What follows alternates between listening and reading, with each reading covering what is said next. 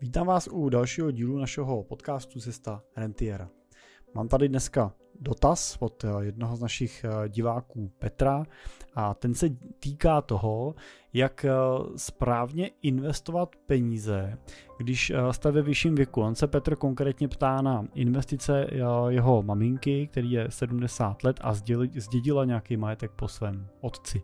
Tak pojďme se na to dneska podívat, protože je to podle mě zajímavý dotaz a myslím si, že se může týkat řady z vás nebo řady z vašich třeba rodičů a není to určitě jednoduchý téma. Moje jméno je Jiří Cimpel a jsem privátní investiční poradce a wealth manager v Cimpel a partneři, kde pomáháme našim klientům na jejich cestě k rentě a tu rentu jim pak samozřejmě taky pomáháme čerpat tak, aby jim nikdy nedošla. A protože samozřejmě nemládneme, tak i řada našich klientů rentierů je ve vyšším věku, je jim třeba přes 70 let, tak já zkusím nasdílet ten pohled, který my na investice v tomhle věku máme.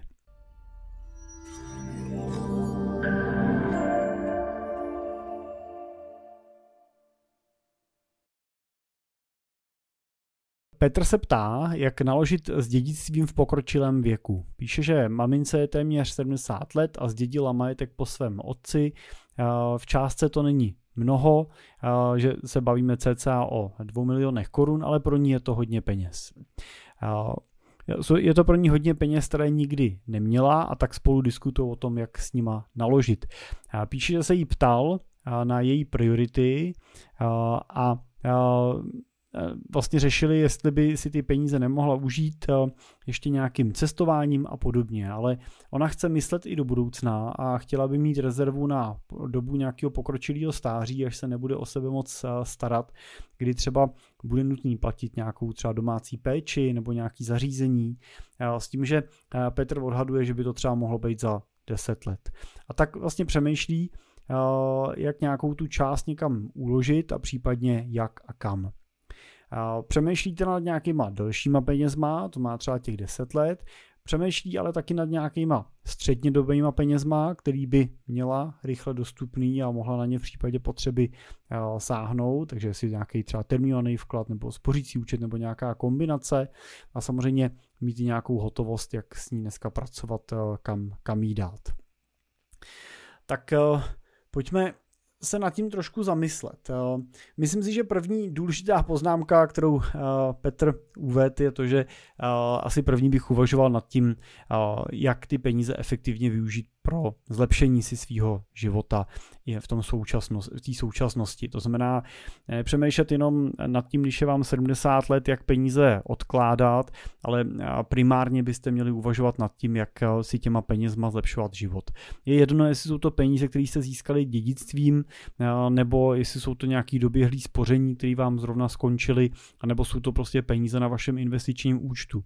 Je důležité si uvědomit, že mladší už nebudeme a s postupujícím se nebo zvyšujícím se věkem, tak rozhodně naše ochota pro zažívání nějakých dobrodružství, nějakého diskomfortu, třeba s cestováním, nějaký další zážitky, tak tahle motivace bude zvyšujícím se věkem klesat. To je jistota.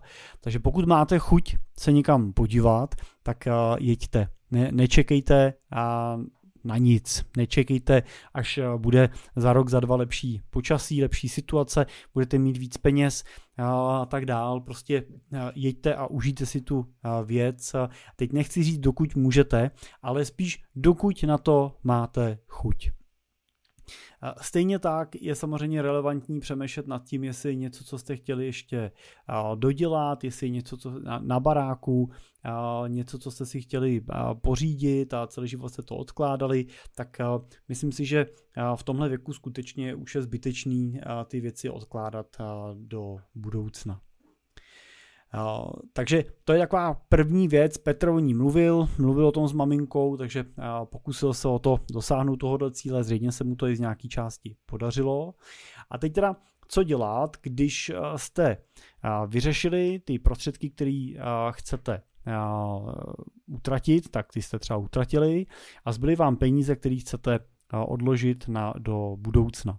Teď samozřejmě se bavíme ještě trošku o kategorii peněz, který máte navíc nad rámec nějaký svůj běžný provoz. Jo. To je samozřejmě, můžeme taky říct, že jste rentiérem, víte, že vám přichází nějaký důchod od státu, ale zároveň víte, že ten důchod potřebujete doplňovat ještě o nějaký další prostředky měsíčně, abyste mohli žít tak, jak si představujete. V takovém případě není samozřejmě možný tyhle peníze utratit a použít na jednorázové cestování, protože byste už pak neměli na tu další rentu. Takže uvažujeme teda v té kategorii toho, že vám přišly peníze navíc, se kterými jste nepočítali a který pro to financování toho vašeho průběžného života nepotřebujete.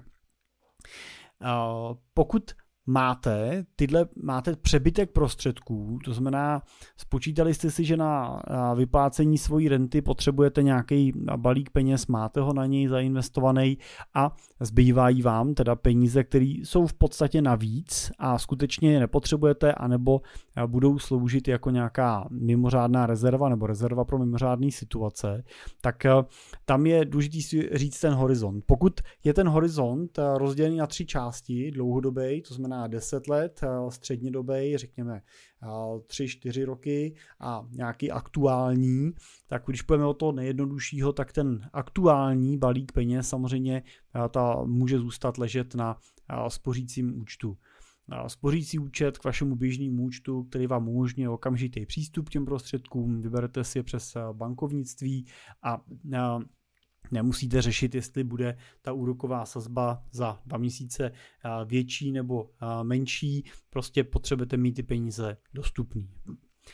Pokud se pak díváme na střednědobí peníze a řekneme si, že tam máme prostředky, které nepředpokládáme, že bychom potřebovali třeba v dalších 3 letech, tak tyhle peníze už nemusí ležet jenom na spořícím účtu, ač to teda neznamená, že když je dáme třeba na termínovaný vklad, že budou vydělávat víc, ale řekněme, že na tom termínovaném vkladu si můžeme fixovat nějakou lhůtu, nějakou dobu, po kterou budou níst ten úrok stejný. Spořící účet samozřejmě bude klesat na úrocích rovnoměrně spolu s tím, jak budou klesat úrokové sazby. Pokud použijete termínovaný vklad a rozložíte si třeba část peněz na termínovaný vklad půlroční, protože na kratší horizont máte třeba právě spořící účet a nějakou část si můžete dát třeba na nějaký 12-měsíční termínovaný vklad, tak i v případě, že budou úrokové sazby za půl roku nižší, než jsou dneska, tak na tom termíňáku vám je budou fixovat pořád na tu úroveň, na který je zainvestovaný aktuálně máte. Zajímavou úvahou může být pohled na situaci, kdybyste řekli mi, ale si myslíme, že ty peníze nebudeme 3 roky potřebovat. Kdyby nastala situace, že ano, tak na ně potřebujeme možná sáhnout, ale nejspíše nebudeme 3 roky potřebovat, tak v takovém případě může být smysluplnou úvahou například nějaký repofond, což je fond, který investuje do peněžních vkladů, ukládá peníze vlastně u České národní banky, to znamená, řekněme, že máme jistotu, že tenhle fond by neměl klesat nikam do mínusu, jeho výnos bude odrážet aktuální úrokové sazby na reposazby, vlastně na sazby, kterou má Česká národní banka, nebo bude mírně pod touhletou sazbou samozřejmě, protože má sám nějaký náklady a chce generovat nějaký zisk. A vy ale získáváte investicí do tohoto nástroje bonus v podobě 3letého daňového testu. To znamená, že oproti termínovanému vkladu nebo spořícímu účtu, který může mít tu úrokovou sazbu často podobnou, jako má třeba repofond, tak získáváte ten bonus v tom, že po 3 letech nemusíte danit zisk, který takhle zrealizujete. No, hodně zjednodušeně řečeno, pokud vložíte 1 000 000 korun, bude ten výnos repofondu 6%, tak to bez složeného úroku bude 180 000 za ty 3 roky, tak těch 180 000 můžete po těch 3 letech s tím vaším vkladem vybrat, aniž by se to museli danit, aniž by vám z toho srážel někdo srážkovou daň, anebo aby jste to museli dávat do svého daňového přiznání. Pokud dáte ty peníze na termíňák a ten úrok bude stejný, tak z těch 180 000 musíte počítat, že ne přibližně, ale přesně 15% zaplatíte na daní. Zaplatíte je srážkovou daní, to znamená, že 27 000 vám fyzicky odejde a to dostane stát vlastně na té srážkové dani. Vy teda zase nemusíte dělat žádný daňový přiznání, srážkovou daň za vás odvede banka, která ten účet spořící nebo terminovaný provozuje, ale prostě o tyhle ty peníze přijdete. Takže pokud byste řekli 3 roky, tak repo fond může být v tomto směru velmi dobrou variantou, která vám může ten výnos vlastně o tu sumu navýšit. Ono to je plus minus 1% z toho výnosu. Zároveň se dá předpokládat, že repo fond bude mít ten výnos o kousek větší, než bude aktuální úroková sazba na třeba terminovaných vkladech. Na druhou stranu samozřejmě při poklesu těch úrokových sazeb ta sazba půjde rovnou dolů, takže tam musíme uvažovat, jestli když budete mít termíňák na 12 měsíců, tak i když se teď sníží sazba, tak vám zase těch 12 měsíců ten úrok vydrží, když to v tom repo fondu bude prostě ten úrok logicky nižší. Takže si myslím, že třeba na ty střednědobé peníze může být právě nějaká varianta repofondu zajímavá už jenom kvůli tomu daňovému testu. No a zároveň samozřejmě oproti třeba terminálnímu vkladu přinese repofond ten bonus v tom, že když by nastala nějaká nečekaná situace dřív než za 3 roky, tak si ty peníze můžete bez problémů, bez nějaký sankce kdykoliv vybrat, nebo respektive část těch peněz si můžete klidně jenom vybrat.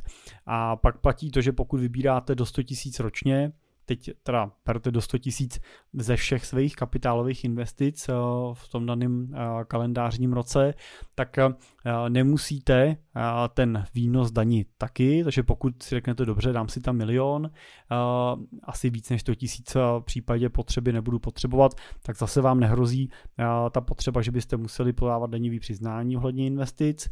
Pokud byste potřebovali víc než 100 000, tak pak je potřeba počítat, že musíte ten výběr uvést ve svém daňovém přiznání, což může samozřejmě být takový diskomfortní, protože pokud daňové přiznání nepodáváte, jo, je vám 70 let, tak ho prostě musíte podat. Na druhou stranu je taky dobrý říct, že to pro vás ale nebude pravděpodobně znamenat žádnou daňovou povinnost, jenom tu administrativní otázku toho podání daňového přiznání, což fakticky je otázka jako doslova 1000 koruny třeba, když prostě jediný ten váš příjem v tom roce je příjem z těch investic. A daňovou povinnost to nebude znamenat protože jako fyzická osoba máme všichni možnost si ze svého daňového základu odečítat každý rok vlastně určitou sumu na odčitatelnou položku na poplatníka, což je přes 27 000, který pokud prostě ta vaše daňová povinnost není víc než 27 000, tak nemusíte vlastně tu daň platit. Takže na to tam můžete mít klidně 1 000 000 korun a na tom repofondu tuhle sumu pravděpodobně nepřesáhnete. Takže pokud jste důchodce, nepracující, tak ani se nemusíte obávat té daně, jenom prostě musíte případně počítat s nějakou administrativní pracností v podobě toho, že musíte to daňové přiznání, měli byste to daňové přiznání podat prostě podle zákona. Takže to jsou ty střednědobé peníze. Já bych se nepouštěl do nějakých větších jako investičních experimentů na ten horizont 3 let, protože tam prostě skutečně může nastat řada nečekaných situací a vy prostě nechcete se dívat po 3 letech, že tam máte míň, než jste tam vložili, a stresovat se tím v průběhu času. No a pak samozřejmě můžeme uvažovat, že máte peníze dlouhodobější. No a to je otázka toho, že se bavíme o penězích, které budete potřebovat pro financování svých životních potřeb, třeba za těch 10 let, ale já taky velmi často vidím prostředky, které už nebudete potřebovat pro svůj život a zvažujete je teda jako nějakou krizovou rezervu, ale spíš s nima počítáte jako s penězma, které jednoho dne po vás zůstanou a zdědí je vaše děti nebo vaše vnoučata nebo váš oblíbený spolek, nadace, škola a nevím kdo. Prostě, že budou určený pro dědictví. Pokud se jedná o tyhle prostředky, A z principu věci spíš počítáte, že je nebudete potřebovat a že slouží opravdu primárně pro to dědické řízení a vy byste na ně sahali jenom v případě nějakých krizových situací, tak se můžeme dívat skutečně už na peníze s dlouhodobým přesahem, protože často v tom zadání klientů vidím i to zadání, tak pojďme vytvořit nějaký investiční portfolio, který můžeme rozběhnout. Ono třeba může něco generovat. Je tam často vlastně zadání v tom, pojďme vytvořit takový v úvozovkách perpetuum mobile, tomu občas říkají některý klienti, něco, co bude přinášet ten průběžný výnos, bude třeba generovat i průběžný peníze, který buď můžeme používat pro ten náš život, anebo samozřejmě můžeme teda reinvestovat dál. Anebo můžeme třeba darovat. Jo? Některý klienti využívají tyhle ty průběžné výnosy, dividendový, pokud je nepotřebují sami pro sebe, na to, že třeba využívají pro rodinu a rozdají tyhle ty peníze rovnou mezi třeba děti. A pokud to dělají, tak to dělají většinou i s tou informací, že jim dávají nějaký peníze, které vznikly právě jako dividendy z jejich investic. A snaží se tím samozřejmě ukazovat to, že mají takový portfolio, který takovýhle dividendy vytváří a že by to portfolio jednoho dne chtěli předat. No, takže je pak nějakou snahou jich naučit ty děti, že můžou část svých nákladů třeba právě financovat tímhletím průběžným výnosem. No a tam je samozřejmě potřeba učit případně ty děti, pokud nejsou investičně úplně políbený nebo úplně investičně gramotný, tak učit vlastně tím příkladem. Učit je, že je dobrý, když tu zlatou husu krmíte, staráte se o ní a berete si vždycky jenom to jedno zlatý vajíčko denně, se kterým pracujete a nemáte snahu tu husu zaříznout a vyndat z ní ty vajíčka všechny najednou, jo? Že prostě to nefunguje. To je samozřejmě varianta toho, že když nejsou ty děti na to připravený, tak samozřejmě to portfolio můžou v rámci dědického řízení vybrat, zrušit a peníze utratit a přijít o ten potenciál. No a nebo samozřejmě můžou převzít to portfolio potom rodiči a nechat ho běžet tak, jak je a dál z něj čerpat tu dividendu tak, jak vlastně to ten rodič dělal do té doby. Tak to je častý takový pohled, tam si myslím, že pak můžete být samozřejmě portfoliově zainvestovaný, můžete být celkem dynamický, speciálně pokud vlastně cílíte na ten dividendový výnos, tak vás vlastně nemusí trápit, jak moc to portfolio v čase kolísá směrem nahoru nebo dolů, pokud víte, že vám ten milion každý rok třeba těch 40 000 dá, tak vás nemusí trápit, jestli to je jeden rok zrovna v hodnotě milion, druhý rok v hodnotě 800 000, další rok v hodnotě 1 200 000. Jo, vlastně ta volatilita vás nemusí trápit, pokud víte, že vám každý rok prostě přijde těch 40 000 na dividendě, se kterýma vy pak můžete nakládat a pracovat podle svojí potřeby. Ten edukativní přesah směrem třeba k dětem, pokud to plánuju jako dědictví, tak to, že jim třeba ty prostředky můžu nějakým způsobem distribuovat, nebo je můžu za ty prostředky jednou ročně pozvat třeba na nějakou společnou dovolenou a zmínit, z čeho ty peníze jsou, za který je zvu, tak bych nepodceňoval, ten je určitě důležitý. Ale stejně tak můžete říct, dobře, tohle nebudou peníze pro mě, já prostě tyhle peníze budu používat na to, že je budu darovat nějakým potřebným, jo, nebo nějakým nadacím a tak dál. Protože zase bych nepodceňoval ten přínos emoční do toho života, který může znamenat to, že někomu něco dáte, že darujete, že se podělíte, že vracíte něco takhle zpátky do společnosti a může to být něco, co aniž byste sahali na tu anuitu těch prostředků, aniž byste snižovali jejich hodnotu, aniž byste snižovali ten potenciál toho, že budou v čase narůstat o inflaci, protože ta dividenda není jediný výnos, vy dostanete dividendu, ale zároveň se vám mění cena té akcie v čase, tak ta dividenda prostě a to rozdělení jí, to darování třeba těchto peněz může být skutečně velmi jako nejenom záslužným činem, ale velmi osobně poznášejícím činem, který vám může skutečně dělat radost a přinášet radost do vašeho života. Nemusíte darovat pouze velkým organizacím, kde se třeba vašich 40 000 ročně může teoreticky ztratit, ale můžete si klidně vybrat pro tuto podporu nějaký třeba menší místní spolek. Můžete si vybrat dobrovolný hasiče u vás ve vesnici, můžete podporovat nějaký klub maminek, můžete si vybrat konkrétní osobu, který chcete pomáhat, kterou chcete podporovat.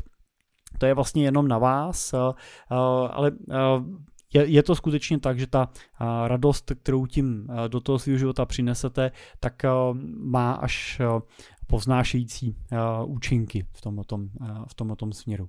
Takže zase bych hledal i u těch dlouhých peněz v tomhle věku nějakou formu užitelnosti. Jo, nejenom to, že odložím to prostě a zřejmě já z toho už nic mít nebudu, ale pojďme to odložit, dobře, já z té anuity třeba už nic mít nebudu, ale pojďme přemýšlet nad tím, jak třeba na tom výnosu můžu nějakým způsobem participovat, jak z něj můžu mít nějaký přínos, nějaký efekt sám pro sebe, i když třeba ty peníze sám pro sebe nepotřebuju. Tak to je varianta těch dlouhých peněz.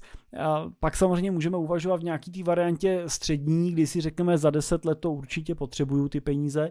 Tam už samozřejmě nebudu investovat asi přes termínované vklady, nebudu asi investovat v tomhle věku ani jenom do akcií, ale budu volit nějaký portfolio, nějakou kombinaci aktiv ve variantě, která pro mě bude akceptovatelná na tenhle horizont. To znamená, budu někde v alokaci, může to být třeba půl na půl, ta akciová složka s jinýma třídama aktiv, ke kterým mám blízko. Takže tolik asi k úvaze, jak uchopit investici třeba právě z děděných peněz v tom vyšším věku. Doufám, že to bylo, nebo že jsem odpověděl Petrovi na ty otázky, který měl, a že ta odpověď byla užitečná, a doufám, že i pro vás ostatní bylo to téma užitečný a přínosný.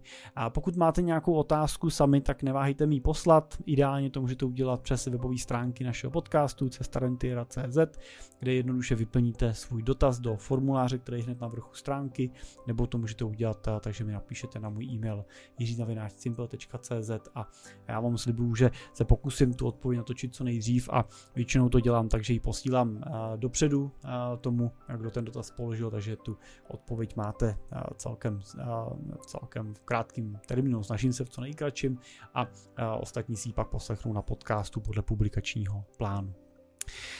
Tak a to je všechno dneska. Díky za pozornost a budu se těšit zase u dalšího dílu, brzo naslyšenou.